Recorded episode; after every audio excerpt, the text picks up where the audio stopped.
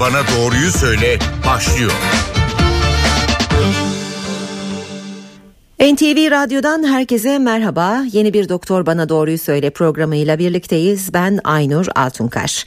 Bu hafta bulaşıcı deri hastalıklarını konuşacağız. Programda konuğumuz Profesör Doktor Emine Derviş. Hoş geldiniz yayınımıza hocam. Hoş bulduk Aynur Hanım. Teşekkür ederim. E, ilerleyen dakikalarda programa dinleyenlerimiz de sorularıyla katılabilirler. Canlı yayın telefon numaramız 0212 335 47 20 335 47 20. Bulaşıcı deri hastalıkları dedik çünkü son zamanlarda e, uyuz konusunda bazı haberler duymaya başladık. İsterseniz önce bunu soralım size. Bir salgından söz edebilir miyiz? E şöyle bir salgından söz edebilmek için aslında e, ulaşmış olan toplu hasta sayısının bilinmesi ve bunun topluma oranının bilinmesi lazım. Yani bizim e, elimizde şu anda gerçek anlamda e, bu sayılar yok. Çünkü uyuz e, bulaşıcı bir hastalık olmakla beraber bildirimi zorunlu bir hastalık değil. Birincisi bu. E, ikincisi de belirli bir süreden sonra belki bu vakalar toplanarak sayılar e, oranlanıp bu e, değerler çıkartılarak e, bir sonuç Sağlık Bakanlığı tarafından verilebilir. Biz kendimiz dermatologlar olarak sayıda artışı görüyoruz ama salgın diyebilmek için verilerimiz yeterli değil. Peki biraz uyuz hastalığını tanıyalım. Aslında e, çok da bilinen bir hastalık değil. Siz de hani kayda da zorunlu olmayan bir hastalık dediniz. Daha çok hayvanlarda olduğu düşünülüyor. Aslında öyle değil. Evet. Ne sebep olur uyuza? Neden uyuz oluruz? Ee, şimdi hayvanlarda da uyuz görülüyor aslında ama hayvan ve insan uyuzu farklı. Ee, dolayısıyla insanlarda gördüğümüz bu uyuzun e, etkeni bir parazit. Hayvanlarda da öyle. Bu Sarkoptes cabii denen parazit, parazit insana özgü bir parazit ve insanlardan insanlara bulaşıyor. E, neticede e, bireysel temas gerektiriyor ve bu temasın en az 15-20 dakika gibi bir e, temas olması lazım. Dolayısıyla da e, aynı yaşam alanında olan ve birlikte yakın teması olan, birlikte uyuyan, el ele tutuşan, ortak eşyaları paylaşan insanlar arasında bulaşma görüyoruz. Peki parazit dediniz. Bunun bir kaynağından e, söz etmek gerekirse ne sebep olabilir? İnsanlar arasında canlılığını sürdüren bir parazitten söz edebiliriz. Peki ömrünü de sormak isterim tabii bağlı olarak. E, şöyle e, ömrü ortalama olarak bir e, dişi parazit deri içerisine girdikten sonra bir ay gibi bir sürenin sonunda ölüyor aslında. Hı hı. Ama o sırada deri içerisinde yeni yumurtalar bırakıyor ve bu yeni yumurtalardan yeni parazitler ortaya çıkıyor. Dolayısıyla döngü devam ediyor. Sadece kaşıntıyla mı belirti verir uyuz? E, uyuz kaşıntı haricinde e, bir takım deride de belirtiler yapar. E, kaşıntının temel özelliklerini aslında bilmekte fayda vardır. Şöyle ki kaşıntı giderek artan bir kaşıntıdır. Sadece tek bölgede olan bir kaşıntı değildir. Tüm vücuda giderek yayılan bir kaşıntıdır. Ve kaşıntı özellikle sıcakta geceleyin daha da artan hatta bazen gece uykusunda kişiyi uykusundan uyandıran bir kaşıntıdır. E, bunun dışında da bizler deriye baktığımız zaman özellikle bazı alanlarda el bilekleri gibi parmak araları gibi genital bölge, göğüsler, karın, kalça gibi vücudun özellikle sıcak ve büklüm yeri hı hı. gibi alanlarında uyuza özgü bazı deri belirtilerini görebiliriz. Tedavisi zor mu? E, aslında tedavisi zor değil. Tedavisi e, bir e, takım topikal ürünlerle e, yapılıyor. Yani dıştan kullanılan ürünlerle yapılıyor. Doğru kullanılması önemli aslında. Hı hı. Tedavide başarı oranından söz edebilir miyiz biraz da? Şöyle tedavide başarı oranı e, konusunda son zamanlarda biraz e, başarı oranının düştüğüne dair e, bulguları ben kendim de gördüm doğrusu. Arkadaşlarımdan da bunu duyuyorum. E, zaman içerisinde bunun nedenleri mutlaka ortaya çıkacak ama e, bir ilaç direncinden bahsediliyor belki ilaçlara karşı uyuzun direnç gösterdiğine dair bu konuda yine elimizde net veri olduğu için, e, olmadığı için söyleyebilmek zor. Ee, ama bunun dışında bildiğimiz şeyler şunlar aile içinde bir kişide olduğu zaman aile içinde eksik tedaviler yapılıyor. Yani bir kişi yapıyor bir kişi yapmıyor. Ee, Oysa ki herkesin yapması lazım çünkü bulaşma olasılığı çok yüksek. Dolayısıyla eksik tedavi yapılmış olan kişiler tekrar tedavi tedaviyi tedavili kişilere bulaştırıyorlar. Hı hı. Veya tüm vücuda yapılması gereken bir tedavi bu tüm deri alanlarına. Yine kişiler bunu yapmıyorlar. E, yarım sadece kaşınan yerlerine tedavi uygulayabiliyorlar. Bu da tedavi başarısızlığına neden oluyor. Yani birçok nedeni var aslında tedavi başarısızlığının. Evet. Görüyoruz ama bunu gerçekten. Hı hı hı. Ee, belki de ciddiye almak gerekiyor evet, değil mi? Çok ciddiye Hı-hı. almak gerekiyor. Bazı eşyayla temas da galiba önemli. Ee, eşya derken çok sık temas ettiğimiz eşyayı kastediyorum. Örneğin cep telefonu ya da çalışıyorsak bilgisayar, mouse gibi. Buralarda parazitin de hala yaşıyor olma olasılığı e, var mı? Şöyle e, parazitin e, bulunan koşullarla ilgili bir yaşam süresi var dışarıda. Çünkü insan vücudunda az evvel de belirttiğim gibi e, yaşamını sürdürüyor yeni yumurtalar ve yeni parazitler şeklinde ama dışarıya çık yaptığını varsaydığımız zaman insan vücudu dışında aslında ortalama 48-72 saat kadar canlı haricinde yaşamını sürdürebilir parazit. E, bu, bu tabii e, yine ısı koşullarıyla da değişebilen bir şey. Ortalama oda ısısından bahsediyoruz 48-72 saat gibi. E, dolayısıyla eğer ki bir eşyanızla çok yoğun temasınız varsa örneğin elinizde çok belirti var ve gerçekten mouse bütün gün elinizin altında veya cep telefonu bütün gün elinizde evet oraya geçmiş olabilir. Bu durumda en az 3 gün ki daha böyle biraz bu konuda duyarlı olarak bunu 7 güne 8 güne de uzatabiliriz. E, temasınızı kesmeniz lazım ki orada orada bulunan parazit ölebilsin diye. Kıyafetleri de herhalde. Kıyafetler için de aynı Hı-hı. şey geçerli. Biz genelde tedaviler sırasında dikkat edin dediğimiz şeyler arasına mutlaka e, yıkanamayan kıyafetlerinizi e, bir plastik poşet içerisine koyun bir e, kapatın ağzını ve 7 gün e, kendinize de temas etmeyecek şekilde bir yere koyun ve o şekilde kalsın diyoruz. Peki telefon numaramızı hatırlatalım 0212 335 47 20 335 47 20 canlı yayında bugün bulaşıcı deri hastalıklarını konuşuyoruz. Önce e, uyuzla başladık sonra devam edeceğiz diğer rahatsızlıklara. E, hem hastalığın hem de tedavinin dereceleri var mı peki hocam?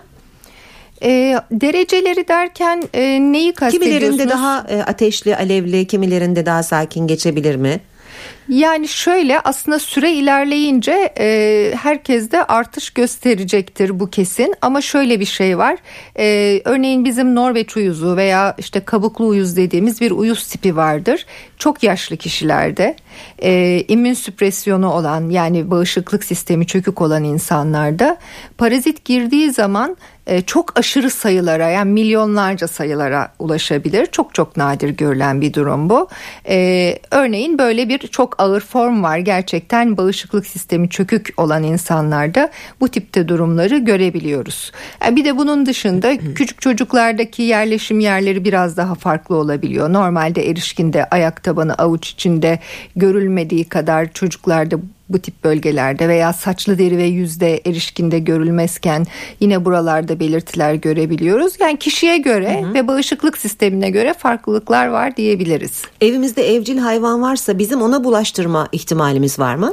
Evcil hayvanlar için özel bir şey yapmamıza gerek, gerek yok. yok. Peki bir dinleyicimizin sorusu olacak size. Buyurun. Kendisini yayına alalım. Alo. Alo kolay gelsin iyi yayınlar. Merhaba buyurun sorunuzu alalım. Evet e, hocama şöyle bir soru sormak istiyordum. Bana bunu meslek hastalığı demişlerdi aslında ama yıllar önce ben aşağı yukarı 15-20 yıldır şöyle ellerimin içinde egzama var. E, sadece avuçlarımın içerisinde parmaklarımda başka hiçbir bölgede yok. Ama yani dediğim gibi 20 yıldır falan bundan yaşıyorum birlikte. Kremler kullanıyorum. İşte bazı ürünler kullanıyorum. Bu sadece bunları yumuşatıyor. Ee, çok sulanma yapmıyor. Ama böyle bir e, rahatsızlık veriyor tabii yani bana. Kuruyor. Kuruduğu zaman beni rahatsız ediyor. Çatlıyor kendi kendine. Bununla ilgili bir hocamın bir görüşünü almak istiyordum. Teşekkür ederim. Peki geçmiş olsun aslında ben de yavaş yavaş bu konuya değinmek istiyordum. Bulaşıcı derken mesela egzamayı da bu deri hastalıkları arasına katabiliyor muyuz? Ee, e, merhaba geçmiş olsun. E, tarif ettiğiniz tablo bir egzama gerçekten. E, ekzemayı bulaşıcı hastalıklar grubuna katmıyoruz ama bir meslek hastalığı olarak karşımıza çıkabiliyor. E, ne meslek yapıyorsunuz siz? Dinleyicimiz hatta değil sanırım. Ha, Peki Ee, şöyle eğer mesleki temaslarınız varsa gerçekten e, bir takım kimyasallar e, bunlara neden olabiliyor. Onların kesilmesi çok önemli egzamanın tekrarlamaması için. E, bunun için e, tabii bazen biz testler yapabiliyoruz neyi egzamanızın uyardığına dair. E, bu konuda e, bir dermatoloğa başvurabilirsiniz. Egzamanın ama özelliği e, eğer uyarıcı şartlar ortadan kalkmazsa tekrarlamasıdır. E, o yüzden bu tekrarlamaları yaşıyorsunuz. Kaşıntılı mıdır egzama? Genellikle kaşıntılıdır. Ama uyuz kadar alevli ve e, can sıkıcı bir kaşıntı değil değil mi? Değil tabii. Uyuzda giderek artan ve uyandıran bir kaşıntı var. E, ben bu arada egzama demişken diğer e, deri hastalıklarıyla devam etmek isterim. Örneğin sil bulaşıcı mıdır? Sil bulaşıcıdır evet. Nasıl olur? Neden Ee, olur? Sil'in bir virüs etkeni var. Human papilloma virüs dediğimiz. E, sil e, bir şekilde e, kişiden kişiye temas yoluyla bulaşabilir. Ama buradaki temaslarda mutlaka temas ettiğiniz zaman sil bulaşacaktır diye bir şey yok. Elbette tüm bulaşıcı hastalıklarda olduğu gibi e, derinizde bir çatlak, sıyrık gibi bir şey olması lazım onu kolay alabilmeniz için. E, bunun haricinde e, direncinizin almaya uygun olması lazım. Bu şartları oluştuğu zaman e, bireysel temasla özellikle çatlaklı ve e, deri bütünlüğü bozulmuş derilerde kolayca e, hem dışarıdan hem kişilerden biz sili alabiliriz. Peki e, bir dinleyicimizle daha konuşacağız şimdi. Evet. Buyurun yayındasınız. Merhaba efendim. Ankara'dan Tamer Demircan. Buyurun Tamer Bey. Ee, hızlıca sorayım. Eşim el ayak hastalığına yakalandı. Daha sonra bu hastalık egzamaya döndü. Yaklaşık iki buçuk üç yıldır tedavi için uğraşıyoruz. Ee, yaptığımız araştırmalarda bağırsaklardaki probiyotikleri güçlendirici takviye gıdalarla bu işin üstesinden gelebileceğimiz söylenildi. Ve son bir buçuk iki aydır da böyle bir ilaç kullanıyoruz. Takviye kullanıyoruz. ilaç demeyeyim. Bunun bir faydası var mıdır? Kullanmaya devam edelim mi diye soracağım. Geçmiş olsun. ederim. Geçmiş olsun. İsterseniz hatta kalın belki hocamızın sorusu olabilir. Tamam. Ee, geçmiş olsun. Ee, el ayak ağız hastalığından sonra egzamanız e, eşinizin daha doğrusu egzaması başladı dediniz. Ee, bu Evet. tabii tesadüf de olabilir. Oradaki viral enfeksiyon da gerçekten egzamanın e, oluşması için bir zemin de hazırlamış olabilir. Ee, şu anda güncel olarak e, özellikle egzamalarda, akne gibi durumlarda probiyotiklerin e, faydalarından söz ediliyor. E, rutin olarak kullanımda e, olmasalar bile e, bu faydalar yavaş yavaş yayınlarda yer buluyor. Eğer siz de fayda bulduysanız devam edebilirsiniz. E, bu konuda doktorunuzla ilişbirliğine devam edin diyorum size. Tamam hocam. Çok teşekkür ederim. Geçmiş olsun, iyi çalışmalar. Biz günler. teşekkür ediyoruz. 0212 335 47 20 335 47 20 canlı yayın telefon numaramız. Deri hastalıklarını konuşuyoruz. Hangileri bulaşıcı, hangileri değil, nasıl tedavi ediliyor, nasıl bulaşıyor? El ayak ağız hastalığını ben de soracaktım size. Geçen dönemlerde özellikle çocuklarda çok sık görülüyordu. Ee, hala bu kadar yaygın olarak karşımıza çıkıyor mu? Bu sene geçen seneki yaygınlığını görmüyoruz. Nasıl e, bulaşır peki? Yine temasla mı? E, hava yoluyla da bulaşır. E, aslında el ayak ağız hastalığının birkaç tipi var. E, bunlar e, da farklı şekillerde görülebiliyorlar klinikte ama yani hava, temas sonuçta her her şekilde bu virüslerin bulaşması mümkün. Evet dinleyicilerimizin size soruları var. Ee, buyurun yayındasınız sizi dinleyelim. Teşekkür ederim. Ee, ben e, hocama şöyle bir sorum olacak. Ee, saç derimde e, sürekli bir kaşınma var.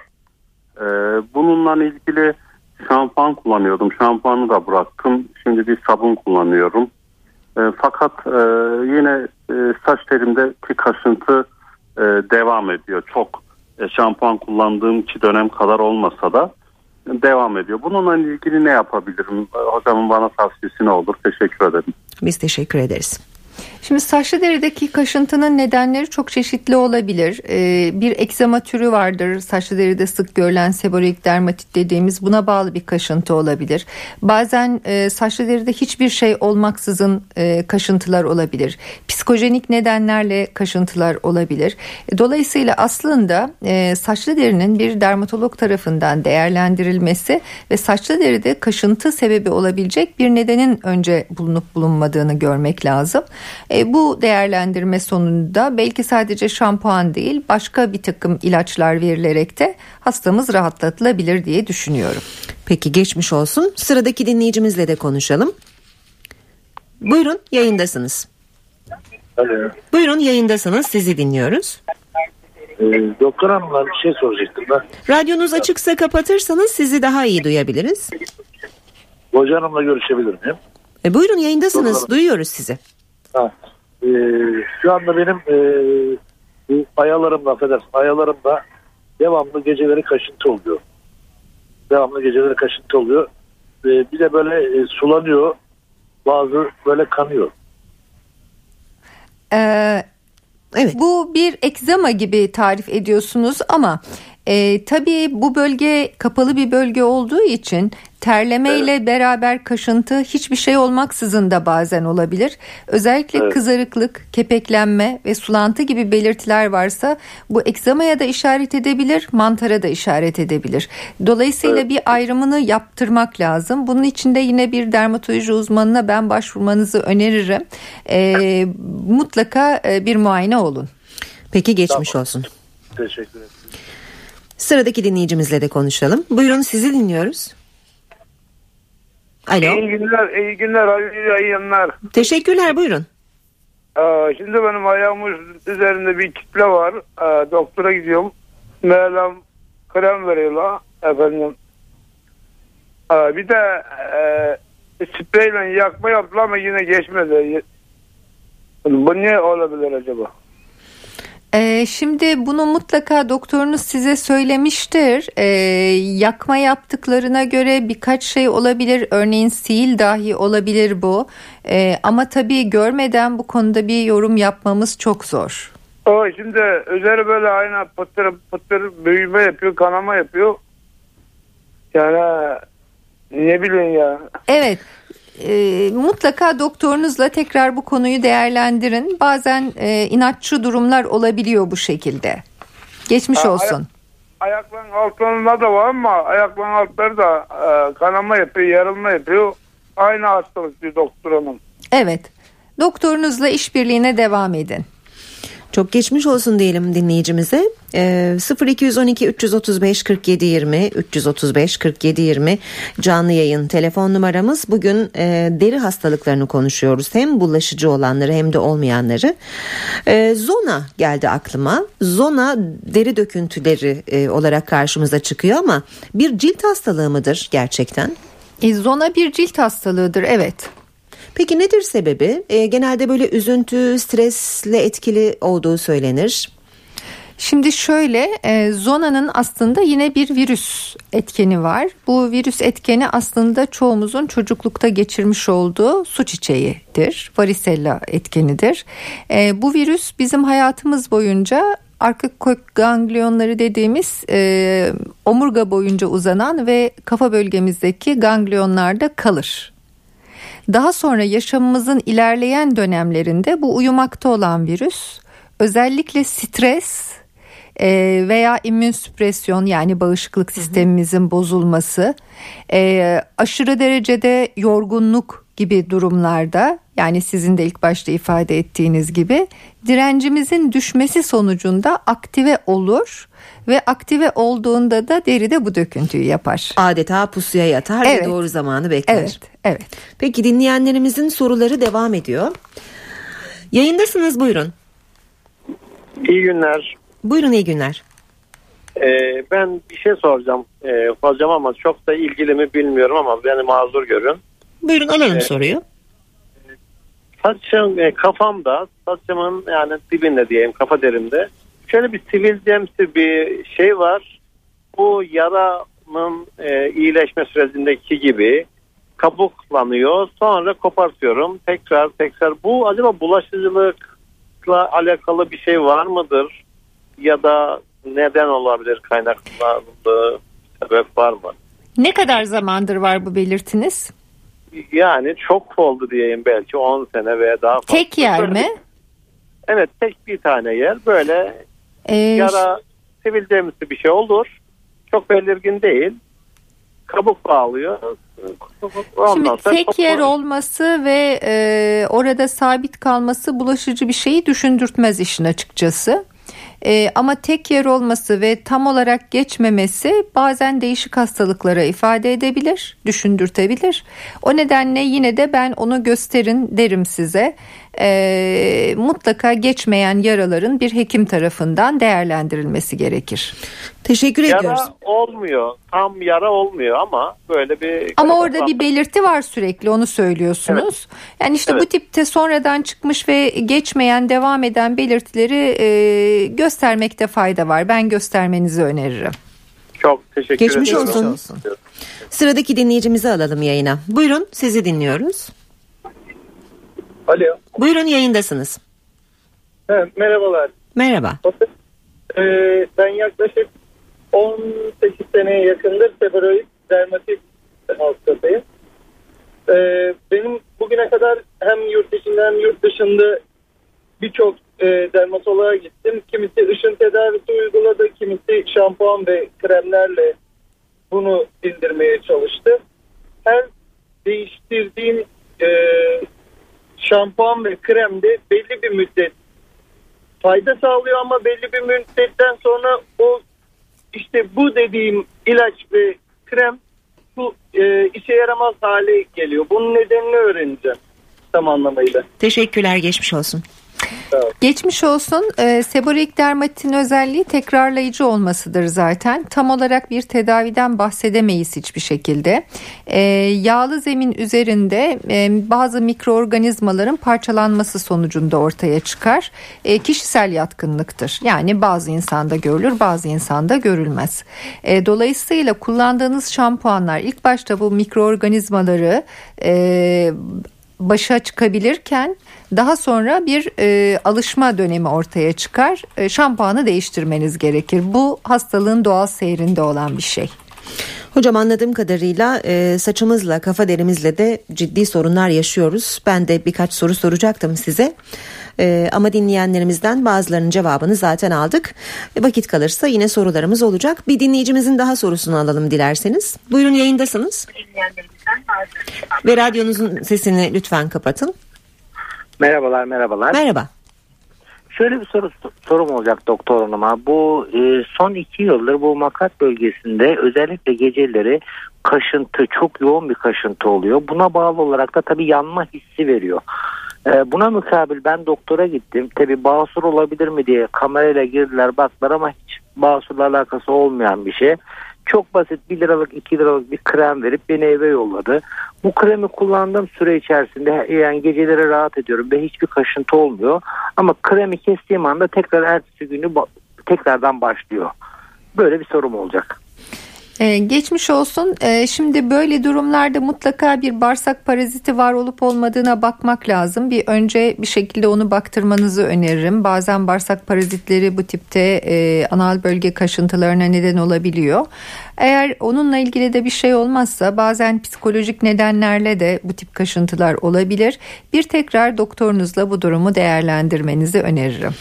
Tamam. Geçmiş Ya olsun. mantar olma ihtimali olur mu? E, mantar mıdır dışarıdan mutlaka bir belirti verir görüntü olarak. Yani dermatoloğa Anladım. gittiyseniz o size mantar olduğunu Gitti. söyler.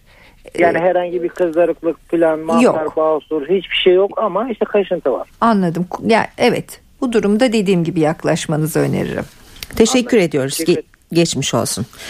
E, sıradaki dinleyicimizin de sorusunu alalım. Buyurun yayındasınız sizi dinleyelim. E, merhabalar iyi yayınlar. Merhaba. E, benim e, saç terimde, kulak arkasında e, ve göğsünde e, sürekli kaşıntı oluyor. Bu egzama e, ben gittim doktora. O egzama teşhisi koydu. Verdiği şampuanları ben kullandım. Dönem dönem bu geçiyor. Sürekli tekrarlıyor. Ben bununla evet, birlikte yaşamayı öğrendim artık. Hani e, bir şeyler yediğim zaman sanırım çıkıyor. E, işte bazı keşfettiğim noktalar var. Onları yapmıyorum ve e, geçiyor. Benim ama öğrenmek istediğim şimdi ailemde mesela sonuçta kafamı yastığa koyuyorum. Çocuğum da o yastığa kafasını koyuyor. Bu bulaşır, bulaşır mı? E, ve çok aşırı derecede kepeklenme oluyor bazı dönemler.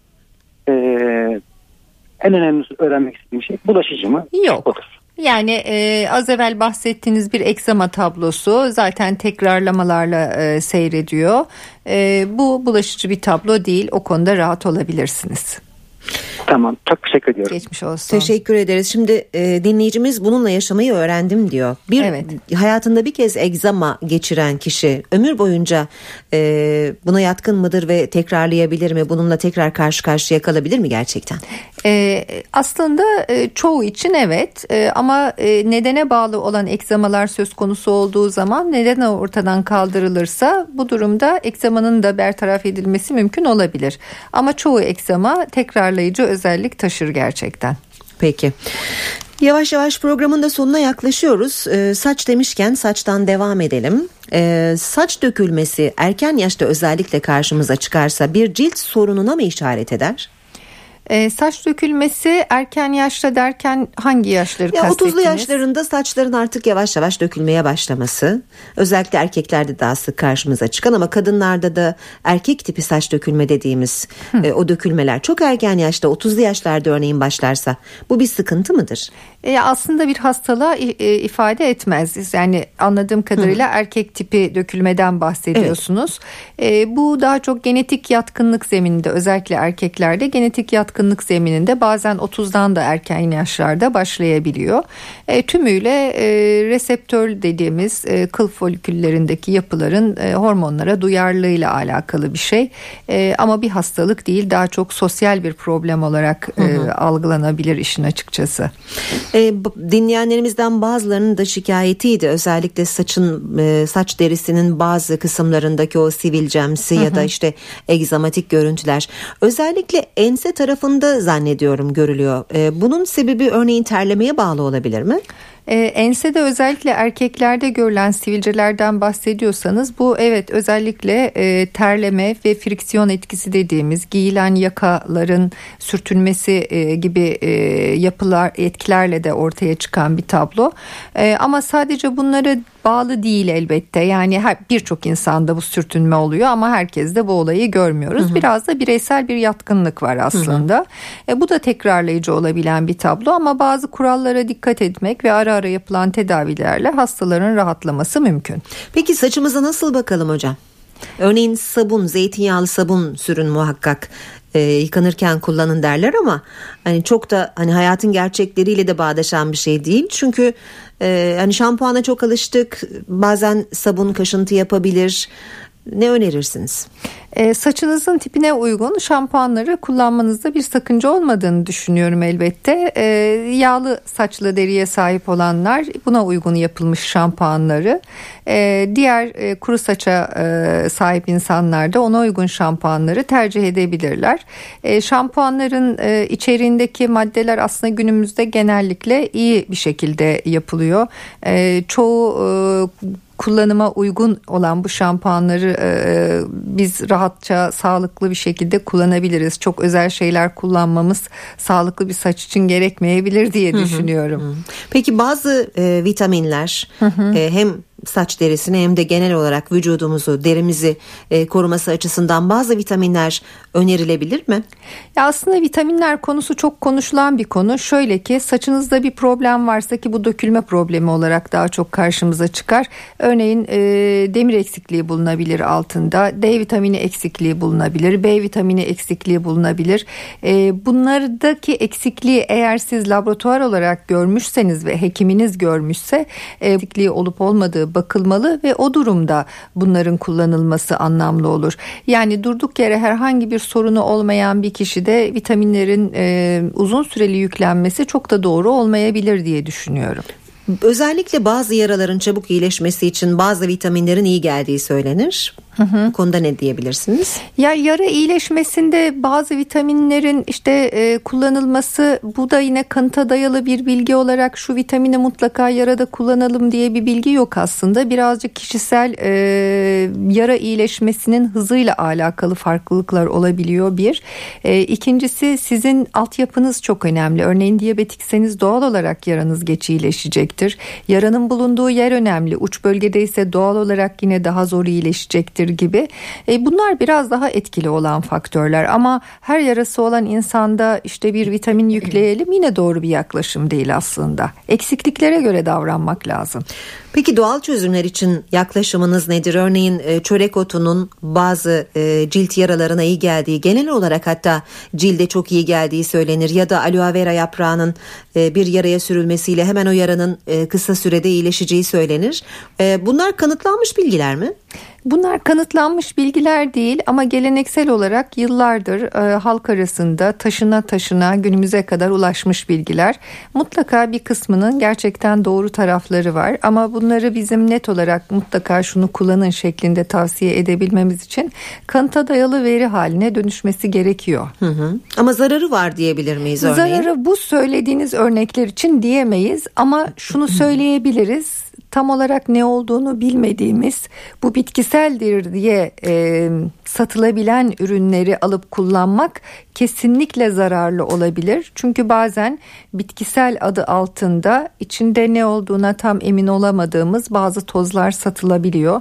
Özellikle de bunlar dermatolojik hastalıklarda çok fazla kullanılabiliyor ve insanlarda çözüm arayışı içinde oldukları için bunları kullanıyorlar çok zararlı sonuçları olabiliyor. O yüzden emin olunmayan şeyleri, çoklu karışımları özellikle e, topikal olarak da ağızdan olarak da kullanmamakta fayda vardır diyorum.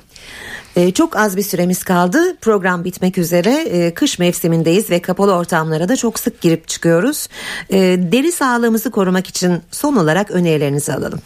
E, bir kere hijyen açısından ellerimizi sık sabunlu suyla yıkamayı öneririm. Çünkü e, az evvel bulaşıcı hastalıklardan bahsettik. Bunlardan korunmak için. Ama şunu da söylemek gerekir. Eğer çok fazla e, hijyenik olalım diye aşırı sabun kullanırsak, aşırı yıkarsak ellerimizi veya derimizi genel olarak derimiz kuruyacaktır. Özellikle kış aylarında daha da çok kuruyacaktır. E, o nedenle bir diğer önerim e, el yıkamalarından sonra veya banyolardan sonra hem havanın soğukluğu hem içeride yanan kaloriferlerin deriyi kurutucu etkilerini de hesaba katarak hemen daha cilt nemliyken ıslak gibiyken bir nemlendiriciyle desteklemekte fayda vardır. Peki çok teşekkür ediyoruz programımıza konuk olduğunuz ederim. için. Sağ olun. Bugün Ee, özür diliyorum. Bugün Profesör Doktor Emine Derviş'le birlikteydik. Deri hastalıklarını konuştuk. Doktor bana doğruyu söyledi. Ben Aynur Altunkaş. Yeni bir programda buluşmak üzere. Hoşçakalın.